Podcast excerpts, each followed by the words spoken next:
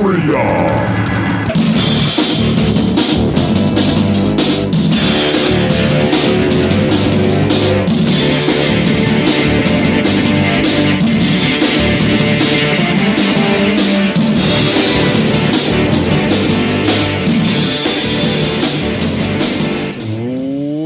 My friends, to the In Obscuria podcast, a podcast where we exhume obscure rock and punk and metal, and we put them in one of three categories the lost, the forgotten, or the should have beens. My name is Kevin Williams, and today, sitting across from me, none other than Mr. Robert Harrison. Hi. How are you? I'm good, man. I've, I've got no screen on my mic. So yeah, you're going If unprotected. it's Poppy, Poppy, that's this why. episode is unpre- I am I'm still protected. I'm still a little bit nervous about my popping, so I don't want to op. So we are on episode 45. This is kind of a landmark. What do we do when we get to 50? Do we have a party?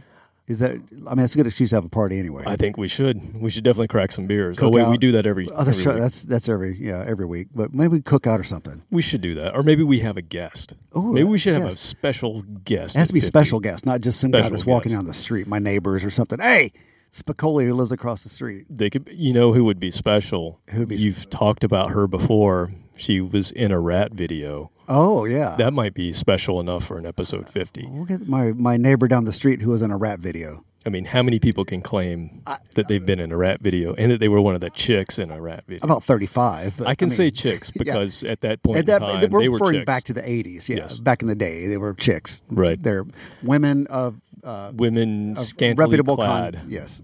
in videos, in Yes. rock videos. So we can call them that. So all the haters out there, all those women that listen to this podcast, Yes. I mean, they are just All both of there's them. so many of them.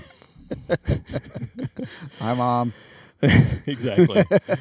Hi, cousin, or whatever. No, I don't think I've got any relatives that listen to this. Thank God. And uh, the friends that do listen to are very understanding. They understand that you know we're not millennials. We're past that, and we're not as PC as a lot of my friends are that worry about every little thing. So Oh, good. I forgot we have that going for us. yes, us. we can say whatever so we we can want. say whatever we Yeah. want. That's right. We're crotchety old people now. exactly. Nice. Fuck off. So I just have to call myself out. We've been recording now for 45 episodes. 45 as I episodes. said. And I have been plugging this one cable in that goes as a splitter and it goes to my USB here at the computer that I'm using to record. And I thought it was doing something and I unplugged it today by mistake and realized that that cord was never doing anything. Nothing. All of that work. If you add up all the time you plugged that thing in and I plugged unplugged that it, thing in. you wound the cable up nice and neatly and put it away. That equals an entire podcast. That's what kind of professional podcast you guys are dealing with here. Yes. Nothing but the best. We That's we have extra cables we don't even need just to make sure this is a quality podcast. Exactly. Oh, man, I'm drinking a little beer tonight. What what flavor are you drinking today? What, who's our sponsor? It's Dead Guy L, Rogue. Dead Guy Ale. I'm drinking Really water. I, stuff. I had a margarita with dinner about an hour ago, and I'm pretty good. It was a re- uh, reasonable sized margarita. I'm just gonna say that. Did you have Mexican food or was this just No, I cooked dinner for a friend. for- Friend. Kristen came over, cooked dinner for her, and uh, she made margaritas while I was cooking. It was pretty Hmm. epic. What time was this dinner? Because I, I don't remember. Maybe I didn't check my text. You know what? I'm sorry. Oh, man. I'm you- sorry I didn't make it. You missed her by about 30. As you were pulling in, she was literally leaving. Hey, now. I, I thought you would, yeah. When you texted you're on the way, I'm like, oh, good. Thanks for the heads up, man. Cool. Get out. You got to get, out. Get out. Go, go, go. Well, hey, what else has been going on with you this week? Dealing with the effects of a Hurricane Sally, my brother in law and sister down in South Alabama lost 10 out of 12 trees in their yard last night. Ooh. Two giant oak trees ended up in their pool. So I probably have a future with some chainsaws headed down there to help them out whenever it stops raining. So wish me all the best to come back with all my fingers and toes Uh, after your- playing with a chainsaw for two days. Take your flamethrowers as well. You can just char yeah, once we you cut them 'em. up, yeah, we'll just torch them. I'll I'll pick the best one. I mean, I've got four to choose from, but you know, we'll, we'll figure out the best vintage flamethrower for that one. Classic flamethrower. Nice. It's South Alabama. It's legal. Hey, after you listen to us, go listen to Growing Up Rock, the Slamfest podcast, Pod of Thunder, Decibel Geek, Metal Up Your Podcast, Dummy Room, Podcast Rock City, Cobras and Fire, Rock Strikes 10, Kistry Science Theater, The Kiss Room, The Synaptic Empire, and Monty's Rockcast. Don't ask me who Monty is. Who that guy? That guy. that guy again. Just kidding, Monty. I know who you are. Yeah, I'm sure he's listening. If you came over to my house and knocked on the door, I would open the door and go, "What is up, Monty? How are you, sir?" That's that's how well I know you. Galactic Cowboys. Yeah. That, that- Okay, jogging. Okay. Oh, yeah. All right, cool. Also, come visit us in obscuria.com. Like us, share us, recommend us on Facebook, Twitter, and Instagram. And please leave us a review on iTunes. Let us know you're out there. Yeah, let us know what you think. Tell us what we should do and should not do. We're not going to listen, but you can tell us. I think it'd be cool. Give us beer recommendations That would work too. or tequila or bourbon. I don't. I'm open to all those. Oh man, so let's see. Last week we talked about bands made by Metallica. Before that, we had Captain Ryan. We've had some pretty amazing We've weeks. been all over the map, literally. We, we literally have. And I, I have a feeling we're going to travel again. Oh yeah, I can't wait. I, my bags are just- still packed. I'm ready to Good, go. Got my passport. We're go- actually, I think we're going to go back somewhere we've been before. Oh yeah. Yeah, because once again, I was meditating as I do in my very zen-like crypt down in my basement. Crisscross applesauce on the floor with some candles around. Yeah, sitting in the middle of a pentagram, Yes, as one does on Yeah. you know most every day. I know you pissed your wife off for carving that in your carpet. Well, I burned it. Burned it in so the carpet. I burned it in, so it's fine. It's a conversation piece when the, the thir- when the neighbors come over. When your when your in laws come over, you just put the throw rug over top of it. Right. Like I don't know what's under there. Those aren't sixes; those are nines. Nice, they're nice. Depends on which way you look at them. But anyway, I was meditating and trying to think about what are we going to talk about. Oh, spirits, tell me what. And I started hearing something again, and it sounded familiar. I think we've heard this before.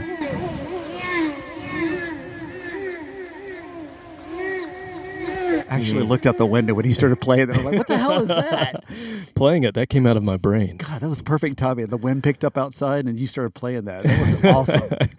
Do, do you happen to remember what that sound means? I don't remember what I had for lunch yesterday, but Oh, know, my God. my brain's a little fried from All right. certain things. Well, g- well, good. It's a surprise then. Everything's a surprise. I love it. So in episode 37, let me Oh, just, that one, Let me yes. just remind you, episode 37, we went to Wales. That was the oh, sound that's of. Yeah, the, the. Walish people. Yes, the Welsh. So episode 37, it was called Grave Mistake. Manic Street Preachers should have been huge. Yes, yes. But that was part one. Oh. And we mentioned that we had enough releases after where we stopped off to go through a, a whole other episode. And that's where we are today. and just to refresh everybody's memory, including mine, this is when the guy supposedly jumped off the bridge, Yes. and, but we don't know for sure. Yes. There's theories out there. There's That's no right. evidence. That's right. He could be living in Richie Nashville. Edwards. I think he's living at Graceland with Elvis, but he may not be. That's right. Yes, Richie Edwards disappeared. Now I'll give a little back history so we can get our get All our right. I'm heads just back making sure. I, uh, once again, you know, Yeah. make sure I'm on the same page. If you listen to episode 37, you'll know that Manic Street Preachers are a Welsh band formed in 1986 by cousins James Dean Bradfield and Sean Moore on the drums. And they added Nicky Wire on the bass in 88. And then some short time later,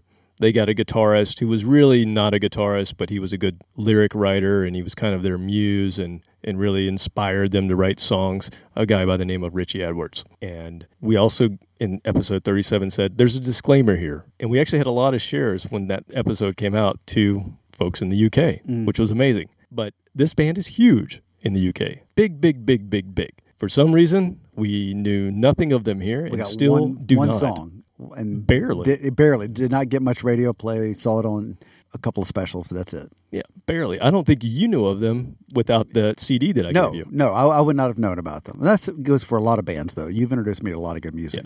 But we're talking about a band in the UK that has won 11 NME awards, 8 Q awards, 4 Brit awards, which is like their Grammys. Hmm. Okay. So think of an artist in in the United States who's won 4 Grammys that you've never heard of. There, there really aren't any Hmm. probably. They've been nominated for the Mercury Prize twice, which is kind of the the best UK album. They're on the list of top 20 albums ever in the UK it's astounding that we do not know who they are here in the States, but there's only a select few number of people that do. They came onto my radar in 1998 when I traveled to the UK and Europe for a few weeks. And I, at the time I traveled there, they had one of their biggest albums, and I saw the posters everywhere, and I was tortured, slightly tortured by some kid who was listening to the same song Over, over and, over and over on an overnight trip to Scotland. But it at least got into my brain enough that I wanted to go buy the album when I got home. And when I got home, I had a hard time finding it. So I had to order it online. Which at that time in 1998 was not the easiest thing to do. No, it was a more of a process. Did you uh, like they have credit card systems? And I don't even remember back then. Mm-hmm. There was no PayPal yet. Yeah, it was before Amazon had really got. They were just doing books, I believe, at that time. Yeah. and so it was a company that I can't remember the name of it. It was Disc something or more. I don't, I don't remember what it was called, but it was a service uh, that Amazon eventually bought, and that's what gave them their entry into um, music and selling music. But anyway, that's where I ordered it from. I just remember it was it was an ordeal because you know everybody was scared to put any kind of credit card information. Oh, no, on think the it went straight to Nigeria and came back fifty million times. Which it did because I kept getting calls Lots of- from know, princes. Lots of hey man, yeah, I you got, got a prince that lots of wants to give you opportunities. If I just give them forty grand, That's it. they would turn it into a 1000000000 Mhm. or something like that. Anyway, so in the first episode, we covered their first six albums, and we went over the whole history of of those albums and the band through the years of uh, 91 to 2001 and we mentioned that the the biggest the oddest thing i guess for us as americans is at the time when we got oasis muse coldplay arctic monkeys blur verve travis snow patrol Keane all of these uk bands mm-hmm. had hits here we know their names but we don't know manic street preachers Mm-mm. so so bizarre. Going back to what you were saying earlier, the other piece of this history is I mentioned Richie Edwards was a, a key component of the band. He was a one of the two main songwriters as far as lyrics goes. And on February first, nineteen ninety five, he missed his flight for a, a U.S. promotional tour, and they never saw the guy again. And there's lots of people saying, "Oh, you know," there's lots of sightings all around the world over over years, years of time. But what we think happened is he committed suicide, possibly. Mm. Don't know. In 2008, 13 years after his disappearance, he was officially presumed dead. And that will come back up again as we go through these songs today. All right. All right. So, just to get us back in the mind frame of what we were doing in episode 37, I thought we could start with something we did not play from the first time with the original foursome because they became a trio after the disappearance of Richie. Mhm. So, I'm going to play something from their very first EP. We started in 1991 before. We're going to start today's episode in 1990. This is the very first EP that they ever put out, and we're going to play the, the main song from the EP. The EP is called New Art Riot, and we're going to play that song and it was the first release to feature the four members of the band. And this gave them a lot of media coverage at the time, but it didn't really equate to major success as far as sales or anything like that. So this was not the beginning of their domination in the UK. But originally, the the vinyls for this they only ran a thousand of them.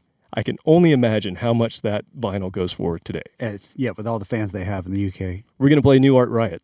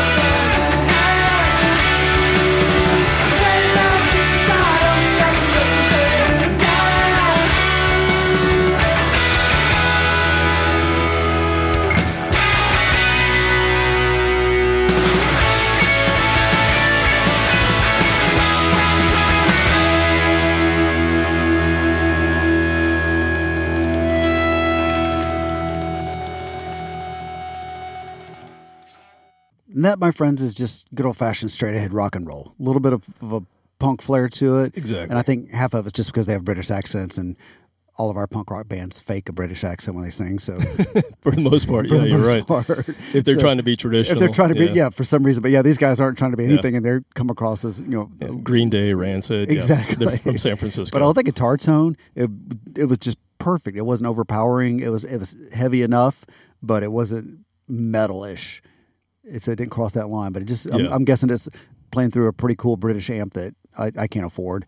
Who these knows? days. A Hiwatt, something yeah, like yeah, that. exactly. Whatever Pete Townshend used. Yeah, Yeah, I mean, you can tell it's a, a band that's finding their way. I mean, his voice is so different in Yeah. that from anything we're going to hear after this. Because And- we're going to jump to 2004 after this. I think we talked about on the, the first episode how you get this evolution of a band that starts off, and a lot of bands, including ours, it just, you know, I wanted to write some just balls to the wall rock and roll music, loud and have fun, and it, they came across as kind of like that, and then eventually we grew musically, and as a four piece, we grew even more, and they became more melodical, intricate, you know, not ever really progressive, but still, we, we just, you know, just like they did. They started off real straightforward with just rock, and then their songs got more complicated as they went on. Yeah, and I, you can probably tell these guys were huge Clash fans. They were trying to take the formula that the Clash used early in their career, which was it's not as much about the music per se, it's more about how you present it Mm-hmm.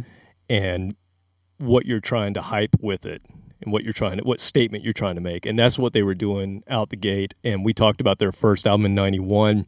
They embraced a little more of what was going on at the time, probably because of the producer. So they had a little bit of what we just heard mixed with the little Guns and Roses and what was going on in 1991. But yeah, I mean, you, this is them doing the Clash to mm. me, and even even the album title, New Art Riot. I mean, I could hear that as a Clash album title or song. Mm. So if you remember, where we left off was at the album called Know Your Enemy, which came out in 2001, and it was a transitional album for them. They were trying to get back to their roots just a little bit of what we just heard mm. from having two albums after Richie's disappearance of being a trio and really just getting huge success and having a number one in the UK and even in Europe. So they had all this massive success. Their songs got a little bit more polished, and I remember you said you loved them. I mean, they were just because they they had a whole lot of texture to them, a lot of uh, orchestration and huge guitars on top of the orchestration, and great songwriting. And then with the last song that we played last time, that album they were trying to get trying to hold back a little bit and get mm-hmm. back to their roots.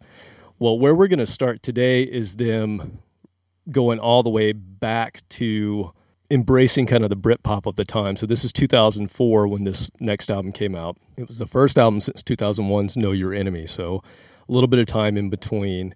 And they used renowned David Bowie producer Tony Visconti for this album. And it comes off as a very subtle, melodic, melancholic kind of album. There's a lot more keyboards, a lot more orchestrations and synths in it, hmm. but this is probably my least favorite album by the band because I felt like it was a little too mellow, a little too adult contemporary almost, hmm. if you could say that. But you listen to it and, and tell me what you think. I mean, if we think back to 2004, I remember Coldplay having a whole lot of songs that were kind of in this realm as well, and they hmm. were doing great on this side of the pond as well as on the other side of the pond. So I don't know if that's what they were going for or if they were just really still dealing with their grief because at this time I think they're starting to realize Richie's gone. Hmm. You know, this guy's never coming back, and so I think I- I know for a fact they were a lot of the themes were dealing with solitude and ghost, and you know I think it's them coping because they've just been on this really really hurried pace as the trio for three albums, and then I think they held back a little bit, waited a little bit of time, and put this one out. So I'm actually going to play the last I believe this is the last song on the album, but it's very orchestrated, but for some reason this is the one song that I just really love off of this album. It's called Cardiff Afterlife. So they're from Cardiff Wales, so this is called Cardiff Afterlife. And the album only peaked um, at number 13 in the UK album chart. So this is the least commercially successful album the band's ever had in the UK. But still, it was top 20. Still, it was number 13 Yeah. and still we have no idea who they are here in the states. Grave mistake. Here Here we go with Cardiff Afterlife from the album Lifeblood 2004.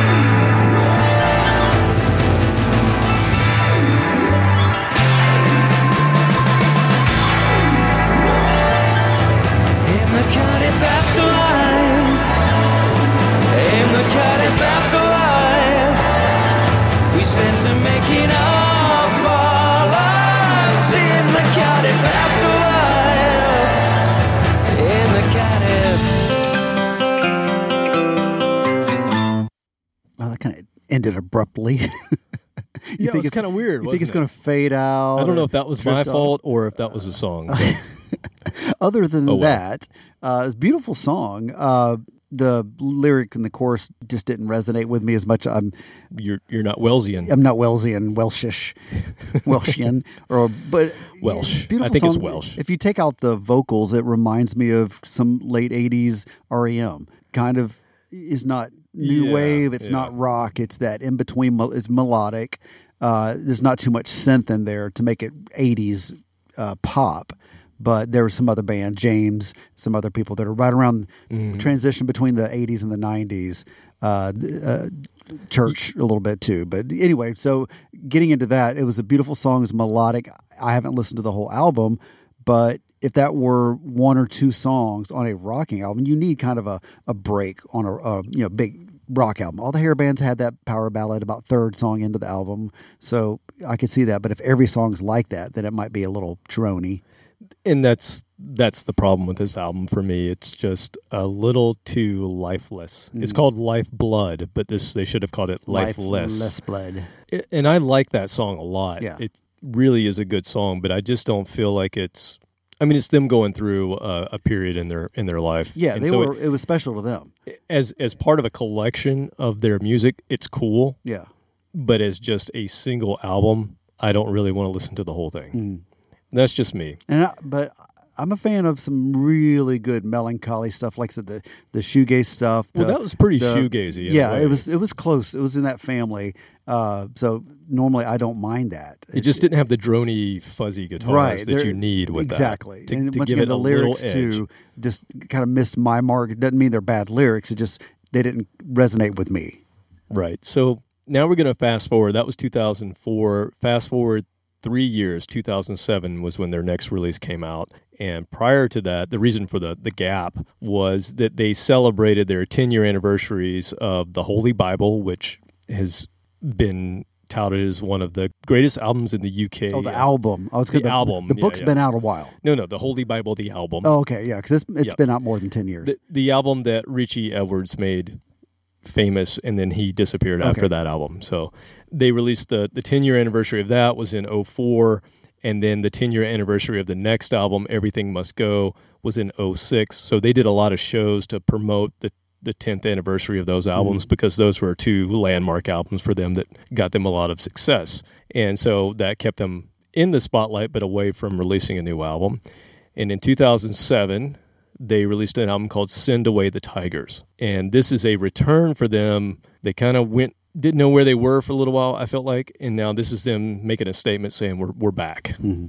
And this is hard edged, guitar driven, but it's a little glammy and poppy in all the right places. Lots of guitars, but yet it's very accessible. This reached number two on the UK albums chart. So it brought them back to where they were in the UK. It almost hit number one, and they were 690, 690 copies away from going number one. Arctic Monkeys beat them out Oh. by 690 copies. Why you only call me when you're high? That's crazy. Stupid ass artist monkeys. The fact that they even have those numbers available on the interweb is cool. Yeah. Which means it may be completely false, Somebody, but you never that know. up. That's what I found out. Pick up the phone and call you know fifty of your friends. Like, hey, go buy ten albums. I'll reimburse you later. Right. So the NME, which is the New Musical Yeah, Express. not, and not enemy. No, no, not the enemy. The NME is the New Musical Express. It's a like a Rolling Stone in in the UK. Anyway, they called this the first of their third great phase of trilogies. So this is the beginning of a trilogy of albums that I think are some of their best ever. So we'll see what you think. I'm going to pick a song called Rendition. This is not one of the singles. It's just the song that Kevin likes. So this is the song I'm going to play. what- that's why it's our podcast. You play what you damn well feel like playing. So here's Rendition from Send Away the Tigers in 2007.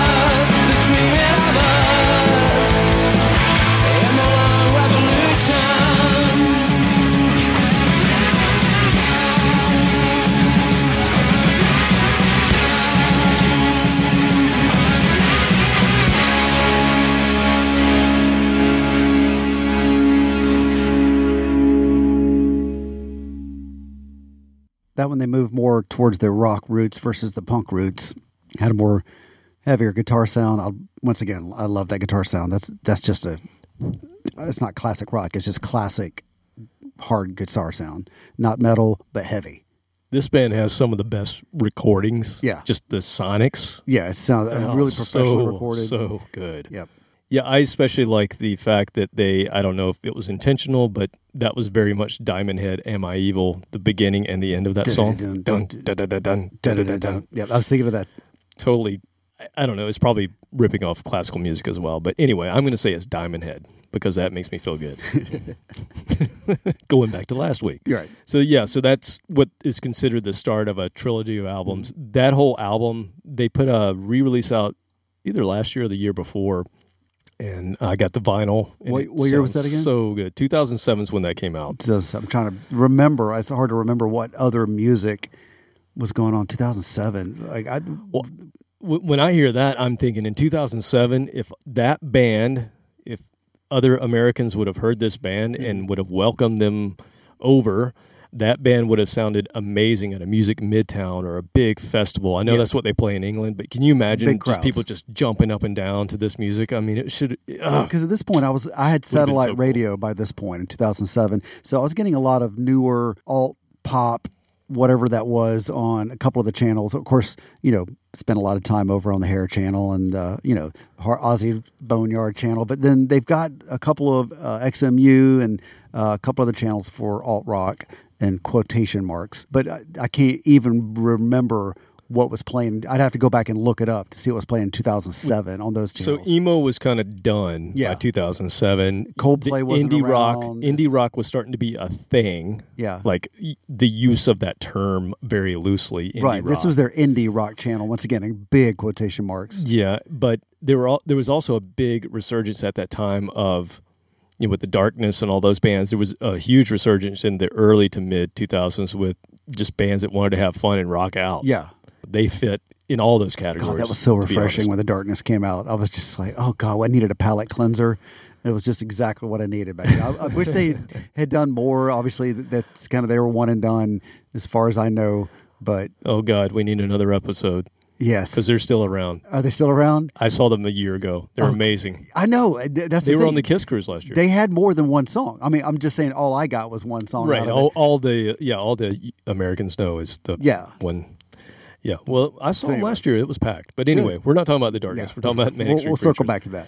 So we're going to transition. So that was 2007. Now they're kind of picking up the pace a little bit Mm-hmm. of their releases again. I think they're they're on a on a path here. They they refound their love of guitar rock. Really, you know, going for what they do. Uh, big anthemic songs and anthemic. Yeah, anthemic. Anthemic. That's the word I was going for. It depends on where you're Came from. out completely wrong. If you're from the West Coast, it's anthemic. yeah, we'll call it anthemic. How about that? Anthemic.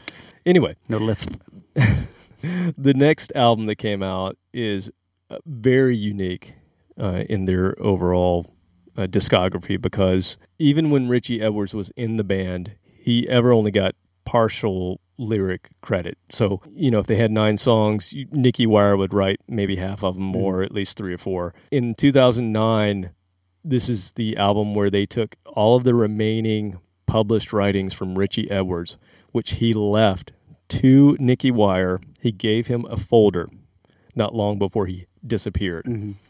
And the folder had contained in it 28 new songs. It had uh, lyrics, haikus, drawings, all sorts of things. And he gave the folder to Nicky Wire, the bass player, mm-hmm. and he gave a copy of it to James Dean Bradfield, the guitarist.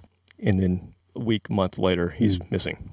So they took this stuff that they had been sitting on and they used the lyrics for completely for the next album. So Journal for Plague Lovers came out in 2009. Amazing rock album, half produced by Steve Albini, or we've talked about him before. Yeah, he's he's an American. He Sounds mostly produced familiar. hardcore. He played in hardcore bands, so he was in Big Black. He was in um, Shellac, and then he produced Nirvana's uh, Oh, follow up right. in Yeah. Utero. And then he's he's the guy that mostly records live. We played a local band from Atlanta called Spy that Steve Yes. Albini produced, and it's all big drums, great guitar sounds, and usually mostly live and to two inch tape. So very old school kind of uh, producer. So it's half done by him and half done by their longtime producer David Eringa. Sonically, it's closer to a lot of their '90s arty, punky, post-punk, alt rock kind of stuff that they did. Uh, it got to number three in the UK charts, so they're just on a tear. Yeah. You know, That's they had a number good. 13 that would not do. Right. They came back, had a number two. Now they're at a number three. Overachievers. We'll see where they go with the rest of these releases. But again, number three in the UK. We don't know anything about it. And not just for one time. This a is lot. decades, decades of being in the top 10 of UK charts, and we hear nothing of it. Just crazy. So I'm going to play another song that was not a single, I believe. This is just a song that Kevin likes. This is called All Is Vanity from Journal for Plague Lovers 2009.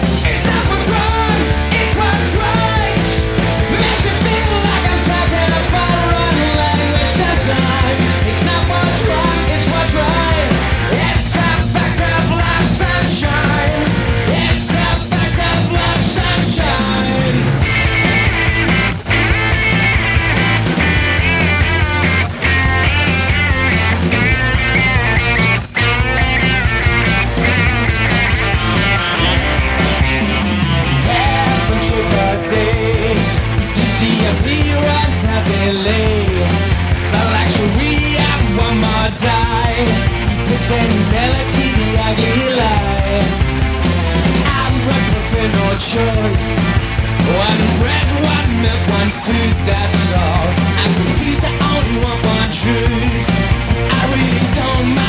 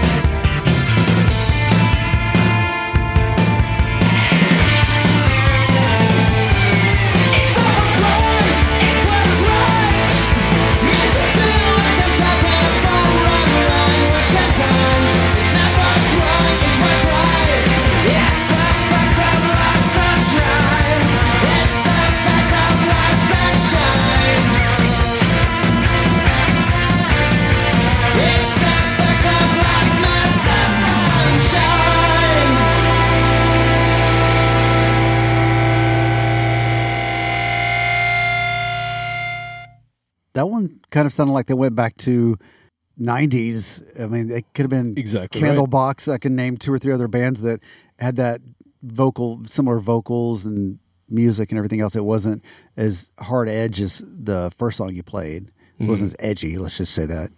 But it was good. It was just, Yep. If if you're a fan of the Holy Bible, their album, The Holy Bible, not the book. Yeah. Well, you could be a fan of the book Either too. both. You can be both. It'll work. Yeah. Both. And if you're a fan of the album before that, uh, Gold Against the Soul, this is in your wheelhouse. I mean, this is them going back to when Richie was alive. So Mm-hmm. honoring him with the style of music that they were playing when he was alive, and honoring him Mm-hmm. The by using his lyrics. That's pretty cool.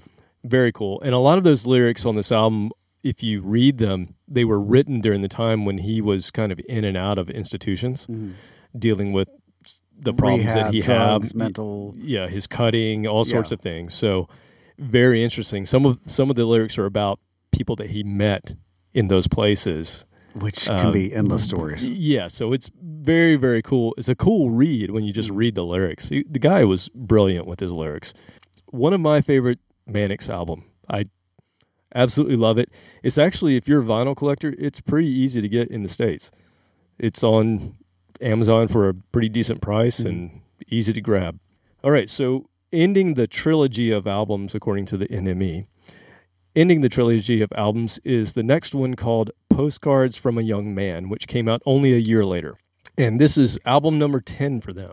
So it's, you know, a year after this great homage to Richie Edwards, and it's their 10th major full length release of their career in 2010. So, you know, pretty big uh, milestone for them. And this continued with the trilogy. This continued their harder edged big guitar rock that they had.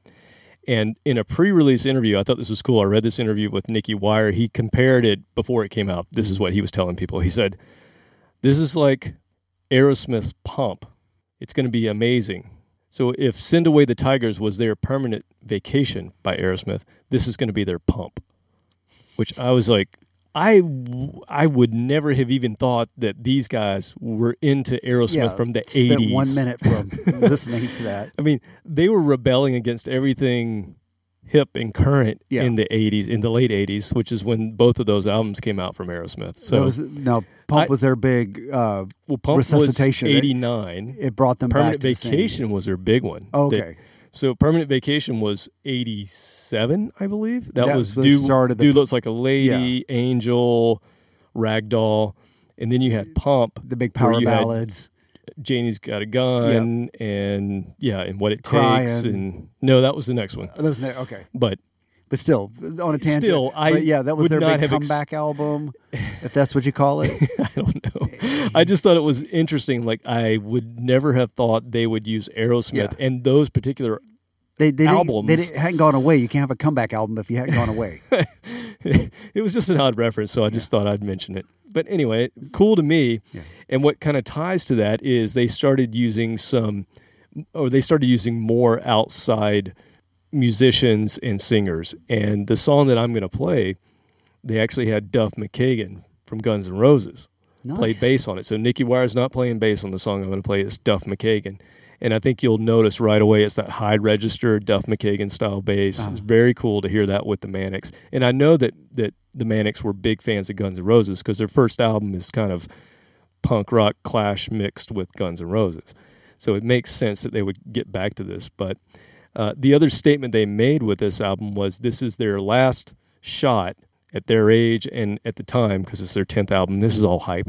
But they said this is their last shot at mass communication and big radio hits.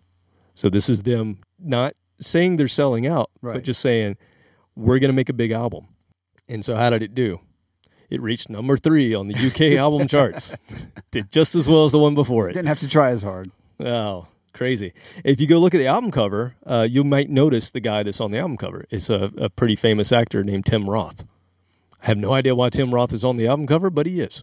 They might have met him at a pub or something. Maybe he's Welsh as well. I should probably look that up, Look, but I don't might know. Might be some connection there. We need to know. But anyway, that's just some interesting And if points. all of the manic fans that are out there, feel free to tell us what that. so all of their fans in the UK right now are probably just spitting at us. Yes, they are. We apologize. giving us big middle fingers No. saying, you know No, nothing. They give us you two finger. they give me this two fingers? Yeah, that's why they do it over there. Oh, I didn't know this. You didn't know this? No. Yes, because I'm, they're going to absolutely skewer me for this if I get it slightly wrong. But in some of the battles, like the old time when they had the bow and arrow, Uh-huh. the archers, Where are you going with this? the archers, when they would get captured, they would cut their two fingers off from pulling back the bow. And so, as a kind of a sign of defiance, when they would show up in battle, the people that still had their two fingers would hold them up in defiance, and it became the "fu" that we know as flipping the bird.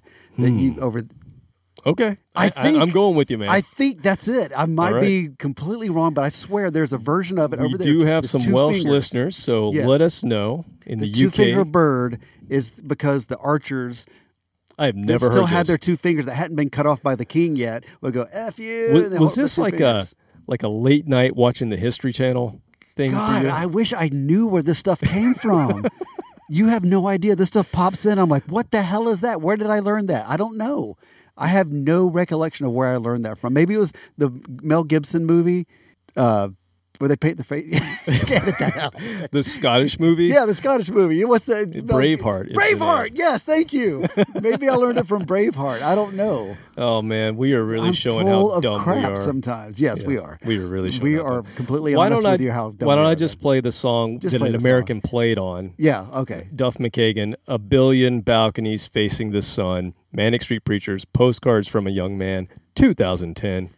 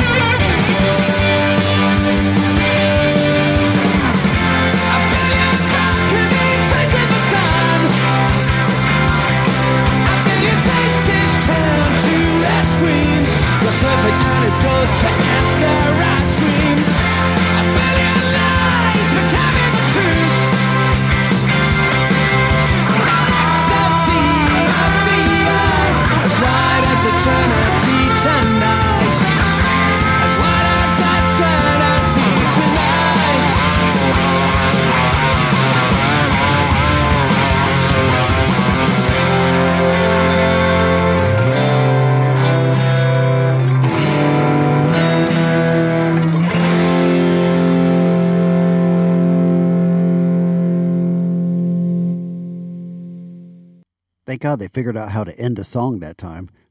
I didn't want it to end. stop. No, That- uh, that was going to be my comment. Was both of those leads left me wanting more, Oh, and that's a good sign. That just ripped. I mean, he had the Hammond in the background, just a little bit of Hammond, you know, not too much. The, the production Yeah. is just unreal. Just the perfect amount This of rock and roll tambourine.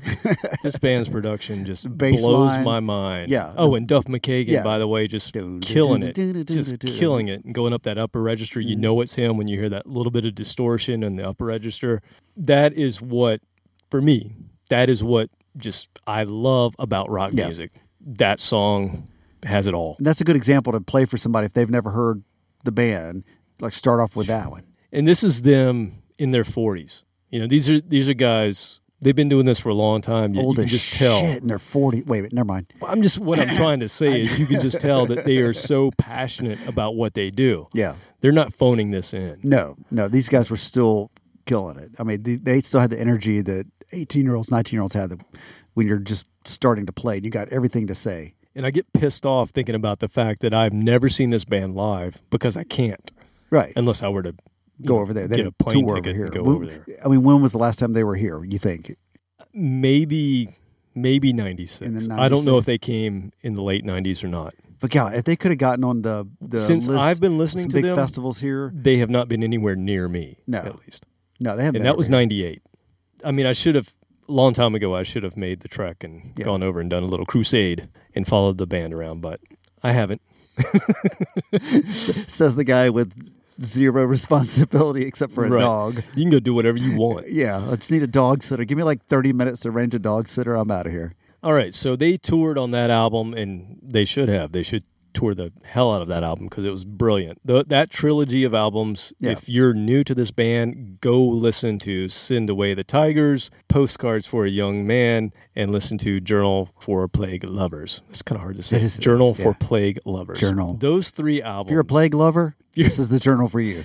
these three albums fantastic you cannot top it from this band they were just firing at all cylinders and then they took a little bit of a break so Well deserved. They just Well had deserved. three albums in the top ten. they also i think figured out that we don't want to keep doing the same thing and over, over and over we're not acdc you know we're, that's not who we are Nothing wrong with that. no no not at all They- but they knew they're, they did they're well. a different band they've you know they've stretched and and done different things throughout their careers so they pulled back in 2013 they released an album called rewind the film and what they did was they actually recorded two albums at the same time so in tandem they were recording this album which is primarily an acoustic album it has some electric guitar on it but it's primarily them just stripping down and just doing a an acoustic album they also recorded the next album we're going to talk about which is them getting almost krautrocky. We'll talk about that in a few minutes, but them really stretching. So they're recording these in tandem. I don't really know how it worked, but this one came out in 2013, and then a year later, less than a year later, the next album comes out.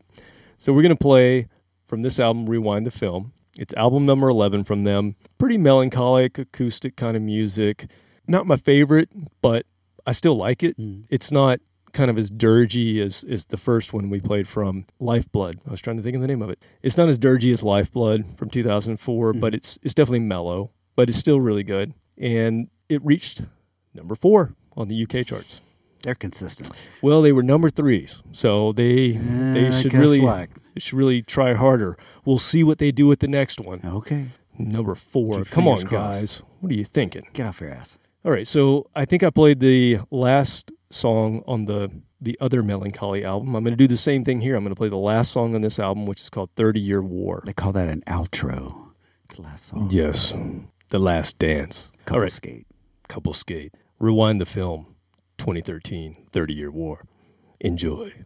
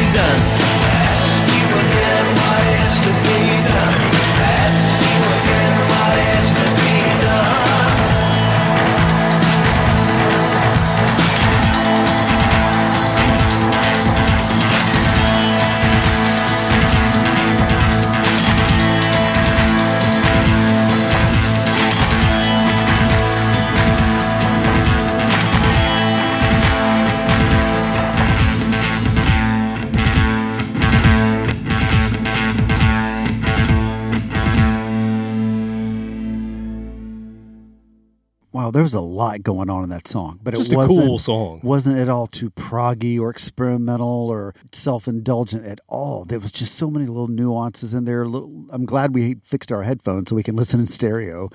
Yeah, I guess we should talk about that. I don't think we've talked about that.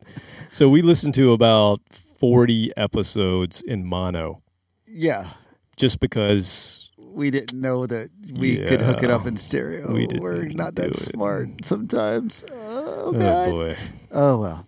But I hope they've enjoyed listening to it in stereo. Please Like keep listening. you were getting it in stereo. We were We not were as not. we were listening. Yes. So certain uh, songs that Robert may have heard for the first time, he may I was have hearing him heard one ear. right. Yes. Half the guitar solo, maybe. But that song, He didn't I, hear him right. He heard him left. I heard him left.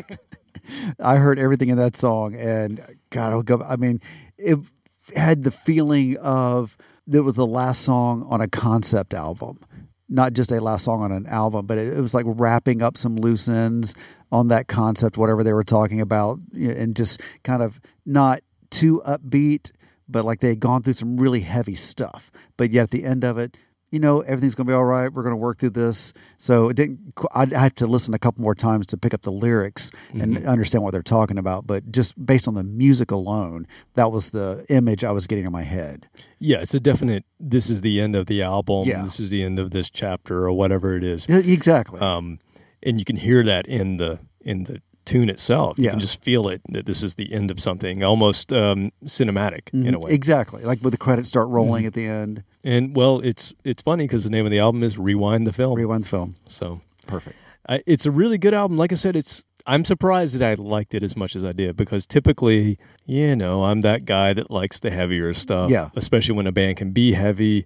If they go light on me, I don't typically tend to like it. I've you know, put my nose up. But this is a it's a really good album. And it's, great. I love the hard stuff too, but then I gravitate towards not just what we talked about before, the shoegaze stuff, but Pink Floyd, my favorite band, and the, some of those melodic, easygoing stuff on some of their albums, just real the most chill music you can think of. Mm-hmm. you like textures, and Yeah, this like this band and has a ton of textures. Yeah, but then I go Yeah. back to the extreme and like Motorhead. Right. Their texture is about sixty grit sandpaper. You know, that's what I like. But Well, it just depends on the mood. There's exactly there's lots of different moods and lots of different Yeah. feelings, and you can't be pigeonholed into one thing Right. all the time. So anyway, the the reason I played that is it sort of that's the end of that album is them making a statement that you're going to get something else, and that almost bridged what they did early in that album, which was really acoustic. I mean, mm-hmm. I, I could have played a song that was ma- just very mellow and acoustic guitar and not a lot of other things. That song had a lot of extra texture to it and a lot of added things and had that sort of dancey electronic drum piece in it as well. So where they moved next was an album called Futurology, and it came out in 2014, so less than a year after Rewind the Film. They would consider Rewind the Film gentle and delicate, and Futurology they would consider icy, multi layered, and angular. And it was them embracing, because they recorded in Germany, and we talked about Germany a few weeks ago, and it was them embracing that German krautrock electronic, kind of them doing their Bowie thing, right? So mm. Bowie had a trilogy of albums in the late 70s called the Berlin Trilogy, where it was Bowie embracing all the stuff that would, as Bowie did, he was prophesizing what was to come with mm. New Wave and everything else. So this is them kind of embracing that same thing. And they put out this album called Futurology, which is very different from anything they've done. It still has guitars in it, but it's it's definitely like a you could almost say krautrock slash.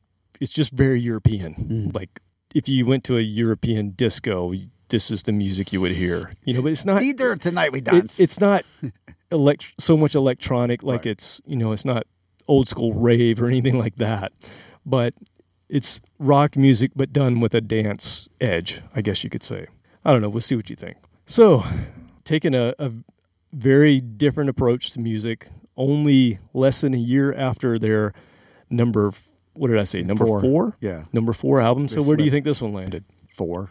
nope they're back at number two Back at two. All right.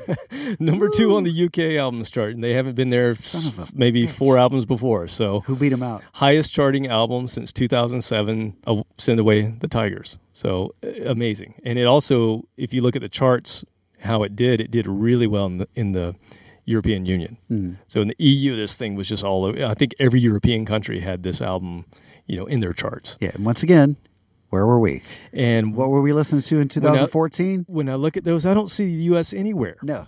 I, what were we listening to in Couldn't 2014? tell you. I don't know. Pure crap. I'm pretty sure. I was I was listening to Motorhead. In Yeah, exactly. 2014. That's what I was listening We to. We were keeping it real. Yeah. Going old school. Yeah, I, I think I stole your iPod about then. Yeah. Started listening to everything on there. Could have been cool if they would have brought this over here, but you know, this this never would have worked in the US. We're just not sophisticated enough to accept the brilliance of the Manic Street Preacher. So that's that's what I'm going to say. That's my excuse. We're too dumb for it. We are definitely not sophisticated. That's for sure. Yeah. we have Cardi B Oh, at the top of the charts. Oh, Come on. Oh, come on. Okay. So I'm going to play a song called, and it's a little tongue in cheek. This song, I'm just going to say, you, you got to be prepared for everything I just told you about what what they were doing with this album. It's a little tongue in cheek. This is called "Sex, Power, Love, and Money" off Futurology 2014.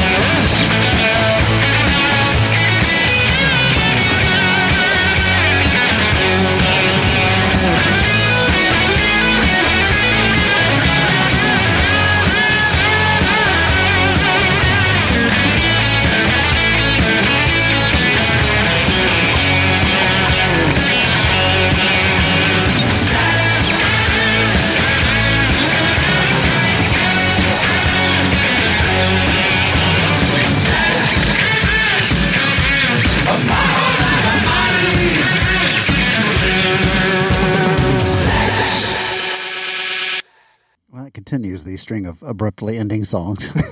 Yes, but I can't believe that's the same band, other than the know, song right? just stopping.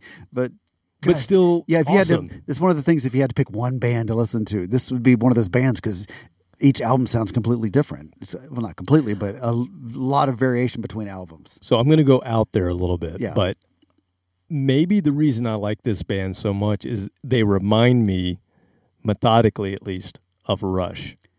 In that, in that, they continue to morph throughout Yes. their career, yet they still maintain the essence of who they are. Mm-hmm.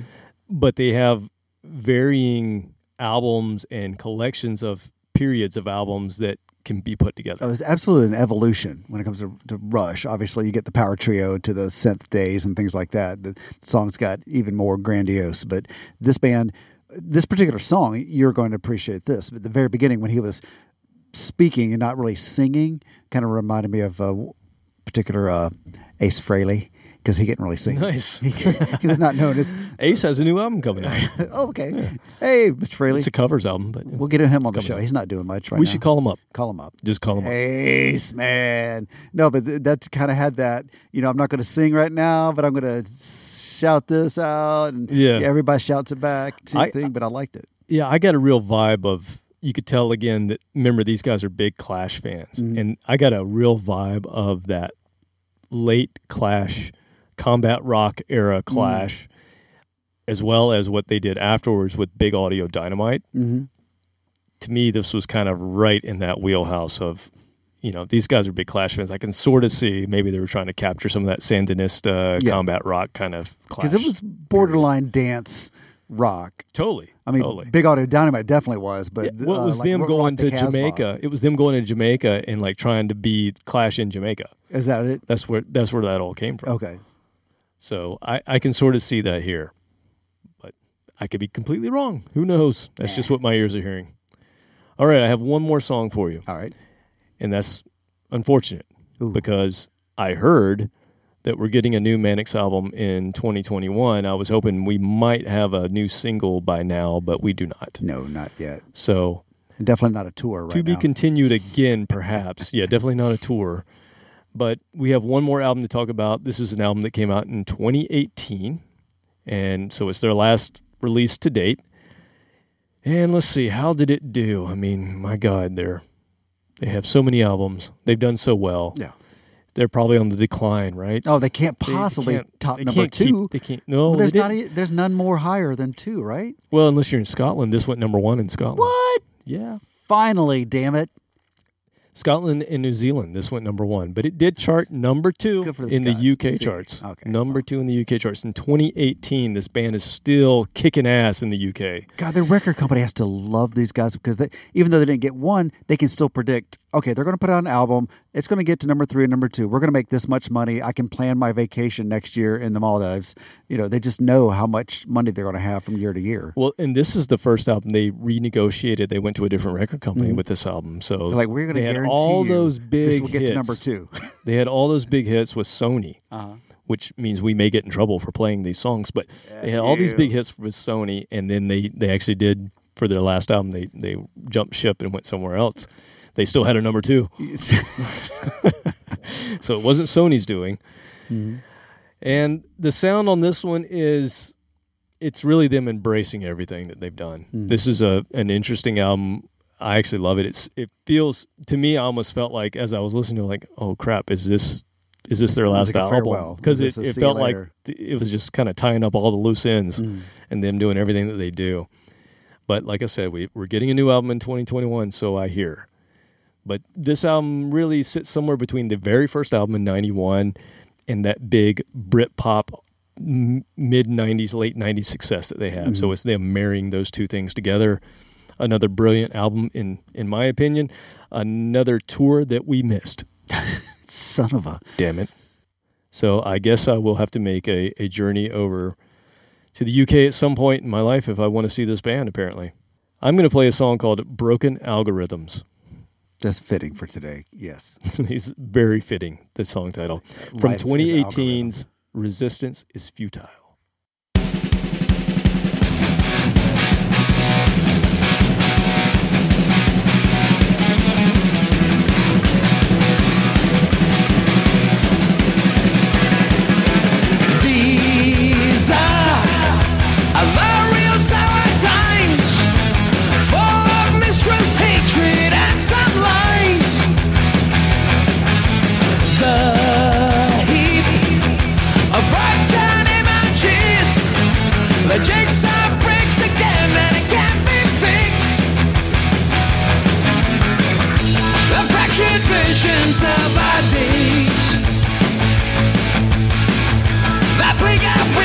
Somehow made.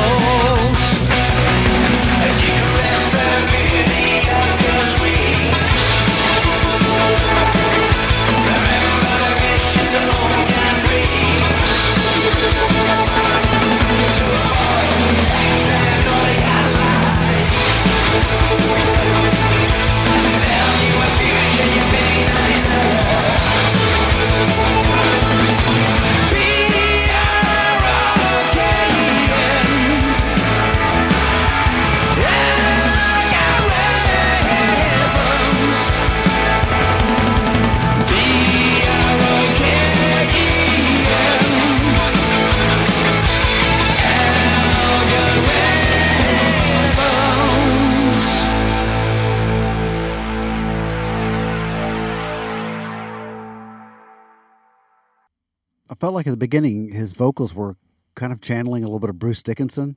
Hmm. If you go back and listen to that, but he didn't get into up into the uh, stratosphere, the upper register, but still the in the lower register when he's just getting warmed up. It sounds like that. The drummer was definitely getting his money's worth out of those toms.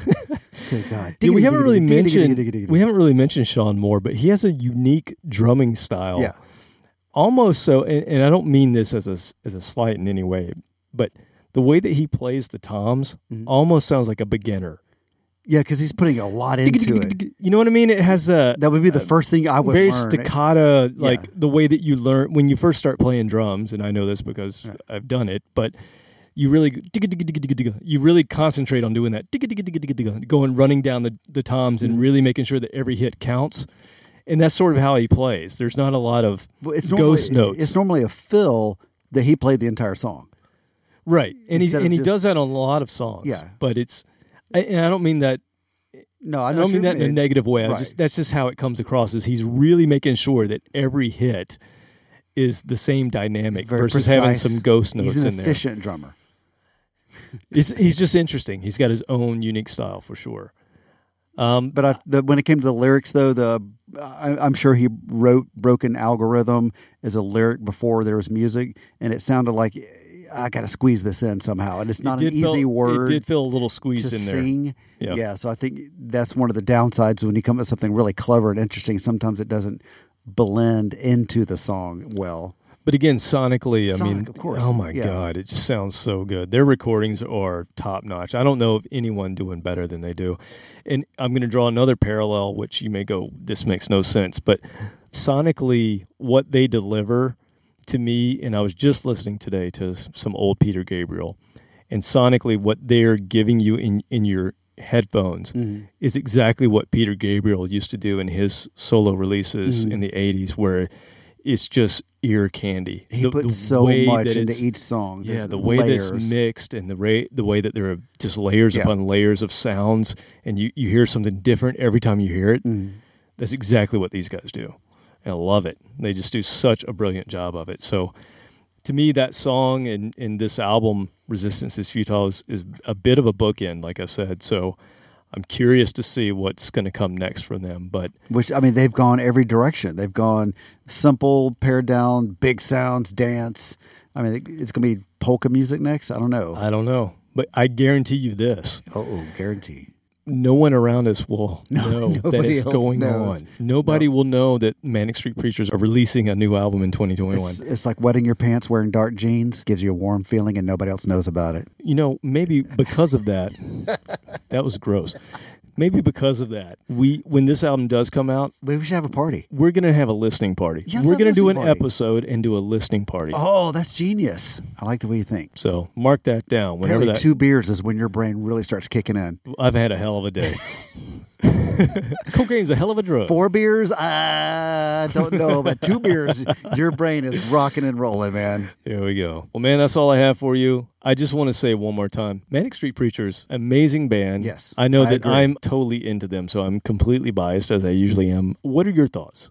Should they, thinking as a, a, just a normal American Mm-hmm. who listens to the radio and who likes rock music, why the hell do we not know who this band is? Their songs tend to be more complex. I mean, All American Trilogy, which was the closest thing they had to an American hit, even though, once again, never got radio play, but it was during that sound. It was a complicated song. It wasn't poppy enough to be on terrestrial radio, and terrestrial radio sucked it by then horribly. But even satellite radio, they were playing you know, Stroke, Stripes, High Vines still in the mid 2000s that they didn't sound exactly like that. And they didn't sound like Oasis. And maybe it was just that category was so full of those British pop rock artists, all whatever you want to call it, that maybe there was just no room for them to squeeze in because they their songs were like I said, not their early, just you know, raw punkish sounding songs, but even those, they were a little more complex. There was always a couple of more twists in the structure of those songs that some damn record exec somewhere more than once probably went, eh, what about that other band?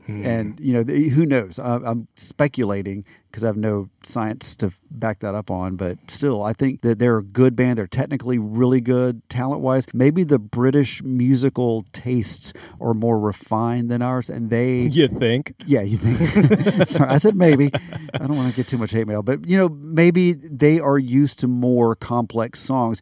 I mean, good God, you list off all the British rock bands that are like Queen, for instance. I mean, just very complex songs. They're not just four four, you know, verse chorus verse chorus. Uh, so who knows? I'm gonna file it under malarkey, and baloney Malarkey and baloney. later.